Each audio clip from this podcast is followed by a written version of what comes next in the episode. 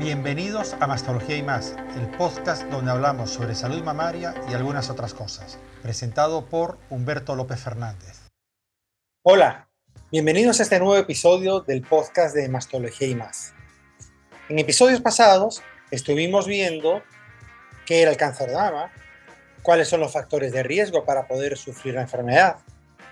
Y en el episodio de hoy vamos a hablar pues, de lo que sería la secuencia, es decir, cómo diagnosticamos un cáncer de mama. Es verdad que en muchas ocasiones siempre decimos hay que estar pendiente de signos, síntomas que podamos tener ante la presencia de una enfermedad. Sin embargo, en cáncer de mama nos gusta diagnosticar siempre antes de tener los síntomas.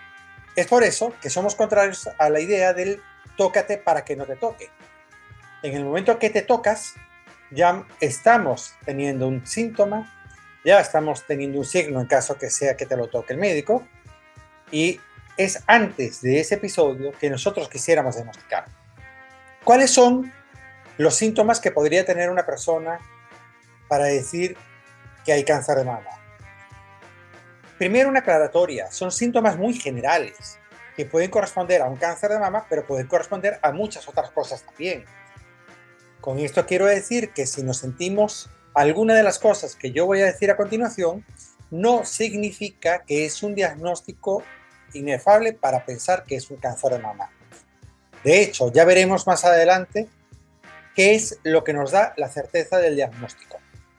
Los síntomas más comunes que tenemos pueden ser sensación de un nódulo, pelotita, bulto, masa, como lo querramos decir, que no estaba, sobre todo cuando ha venido de aparición brusca, crecimiento rápido. Secreción por el pezón, sobre todo si esta secreción es hemática, es decir, es sangre. Esto nosotros lo conocemos como hemorragia. También hay algunas secreciones que son muy cristalinas, como agua, se llaman en agua de roca, que también en algunas ocasiones puede dar un signo de alarma. Retracciones del pezón, retracciones de la piel, cambios de coloración de la piel o asimetría brusca en corto plazo de tiempo entre ambas mamas. Es decir, las dos mamas eran muy similares y en corto plazo de tiempo una se ha vuelto mucho más grande que la otra. Estos son quizás los principales síntomas que podemos tener para sospechar que pudiera estar pasando algo. Hay otros síntomas mucho más inespecíficos, como puede ser el dolor, pero en este caso el dolor es muy, muy raro que se deba a un cáncer de mama. La inmensa mayoría de los dolores que tenemos en la mama tienen otros motivos muy diferentes a un cáncer de mama. Algo que es importante hacer el comentario en este momento es que los traumatismos, es decir, los golpes sobre la mama, no producen cáncer es común tener chicas en la consulta que dices que me salió esto después de haber recibido un golpe. El golpe, el traumatismo, fue lo que hizo que se desarrollara el hematoma. El hematoma se desarrolla, entre paréntesis, porque los tumores tienen una gran vascularidad, reciben muchos vasos sanguíneos. Pero un golpe allí puede hacer que haya un hematoma. Pues ese hematoma, a raíz del golpe, es lo que hizo que acudieras a la consulta y se diagnosticara la lesión. Pero no significa que el traumatismo es quien ocasionó el cáncer. Cierro la parte de síntomas otra vez insistiendo en que a nosotros nos gustaría diagnosticar antes de tener cualquier tipo de síntomas. ¿Y cómo lo hacemos? Lo hacemos básicamente con los estudios de imágenes por la mama. Tenemos varios tipos de estudios la mamografía, la ecografía mamaria, la resonancia magnética, mamografía por emisión de positrones, etc. Comencemos con la mamografía.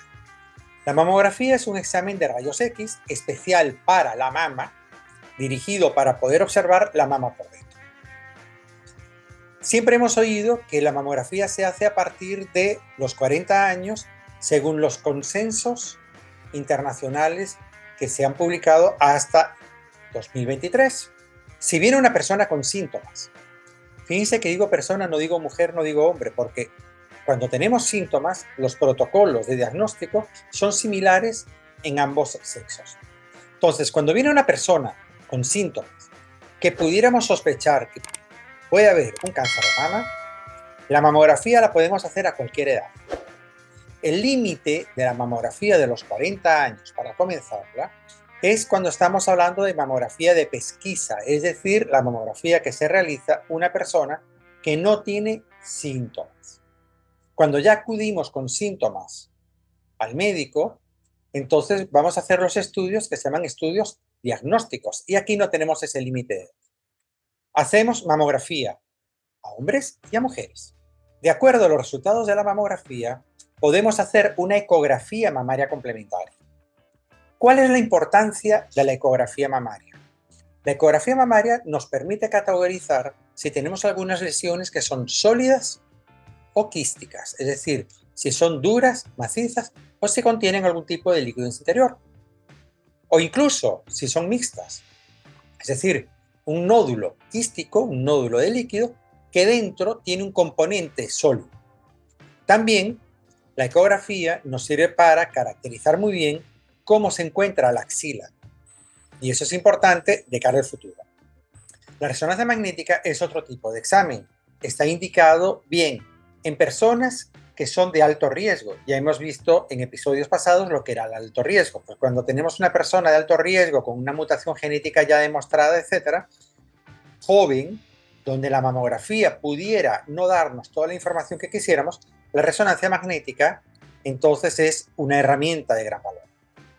Ahora, cuando estamos entonces investigando una persona que ya tiene una lesión, generalmente la resonancia magnética en muchas ocasiones se hace posterior a tener una biopsia confirmando que es un cáncer, porque nos permite evaluar la extensión de esa lesión dentro de la mama. Incluso nos permite evaluar extensión a ganglios y nos permite ver cómo está la mama contralateral, cómo está la mama del otro. Con esto vamos a cerrar un momento lo que es la parte de imágenes.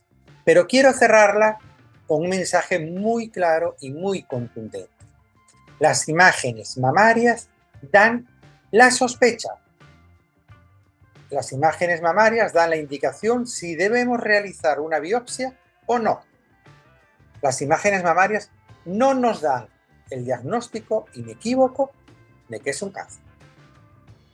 Es decir, llegado en este punto, si tenemos una imagen mamaria que nos reporta que es una lesión sospechosa, más adelante cuando hablemos de mamografías en otro episodio, hablaremos acerca de unas clasificaciones que se llaman BIRATS y que nos dan las sospechas.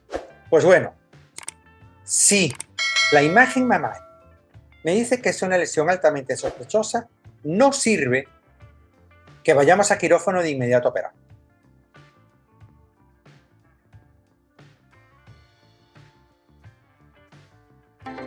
Y esto ha sido todo por el capítulo de hoy en Mastología y más. Recuerda que me puedes seguir en redes sociales como arroba mastologiahlf y en la página web mastologiahlf.com.